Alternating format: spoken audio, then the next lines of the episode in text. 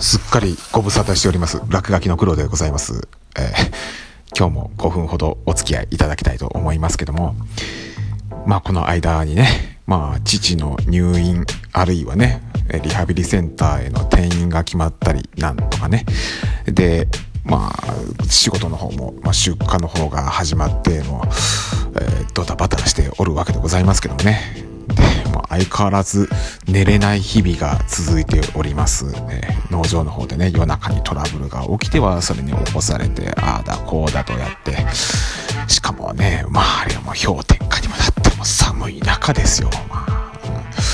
うん、まあそんなトラブルの中でね最近こう悩ましているのがその畜舎を温めるための、まあ、ボイラー施設というものがあるんですかね、まあ、床暖房システムを使ってね、まあ、畜舎の中を温めるシステムなんですかね、えー、そこのボイラー施設、まあ、当然火を焚くわけでございますけども、まあ、その火がねなんか黒煙を出してね、もう黒い煙をボワーって立たしちゃってですね、夕べ。ああ、どうしてこんな不完全燃焼を起こすんだって言ってね、えー、こう、ああだこうだと、調整に調整を重ねてね、えー、毎回毎回ね、この黒煙が出るたんびにね、この調整にね、なんかこう3時間、4時間ぐらいかかるんですね。しかもそれがね、夜中になったりするとね、もう本当になんか、うん、辛い。まあそんな中でですよ、こう耳元で聞くのは、まあラジオクラウドだったりとか、ポッドキャストみたいな、あそういったものをね、いろんな人たちの話を聞きながら、こう気を紛らわしつつ仕事してるわけなんですからね、まあ喋ってるのを聞きながら。そこでね、まあ確かよく好きな番組でまあ聞いている神田伯山先生のね、えー、問わず語りの神田伯山。最近どうもあのキングコングの西野さんが原作の煙突町のプペルこちらがなんか歌舞伎になったというね市川海老蔵さんがもうその煙突町のプペルという作品に非常に惚れ込みまして、えー、まあね、アニメ映画化もしてましたですよね。で、まあ、すごい大人気だったけども、方々でなんかすごく酷評があったりとか、まあ、とにかくいろいろ話題にここと書かないという、えー、まあ私そんな影響もあって、煙突町のポペラは一切手をつけたことがないんですけども、ただ、まあ、食わず嫌いなだけかもなと。まあ、実際見てみたら、きっと本当市川海老蔵さんみたいにね家族ぐるみで見に行って感動して、ぜひとも自分の歌舞伎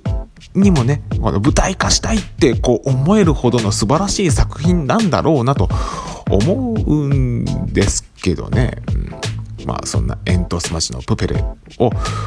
まあ神田伯山先生も見に行って、まあそれに対しての、まあ様々な、あの、感想を述べておりますんでね、まあ皆さんもね、ラジオクラウドでね、まあぜひその神田伯山さんが一体どんな感想を述べるのか、またね、いろんな毒舌を吐くのかどうか、え、その耳でね、こう確かめていただけたらなと思うわけでございますけどね。まあですので、まあ夜中でね、まあそうやってボイラー施設がバーってなってね、で、で、こう屋根にも登ってね、煙突の掃除をしながらね、神田伯山先生の煙突町のプペルのね、感想を聞きながら、煙突町のプペルってこういうストーリーかなみたいなね。自分で体験してんのかななんていうふうにちょっと勘違いしちゃったりしてね。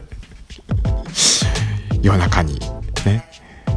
ちょっと老築化しは仕掛けている屋根の上に登って、そこからそびえ立つ煙突、そこからこう出てくる黒煙。それがね、綺麗なね、こう、星空、そして月明かりが高々と照らす中、その黒いね、煙を立つ煙突の中にね、この掃除道具のあの、か、金物のブラシをこう突っ込んでね、わあ、頼む、綺麗になってくれ、綺麗な煙に変わってくれ、お願いだ。まあ明日でもね、火の調整をしながら、もう、ああだこうだ、こうやりながらね、煙突町のプペル見てるとね、あ、そうか、俺ってゴミ人間のプペルみたいな存在なんだから。あなんか、ゴミ人間らしいですよね、そのプペルというキャラクター。うん、もう一人の相方のあのちっちゃい男の子、あれ名前なんだっけ？ええ。情報薄。そんな自分自身がね、その、なんか、ゴミ人間みたいな、こう、気持ちになって、すごく、こう、聞きながら落ち込む。まあ。This program has produced by Anchor.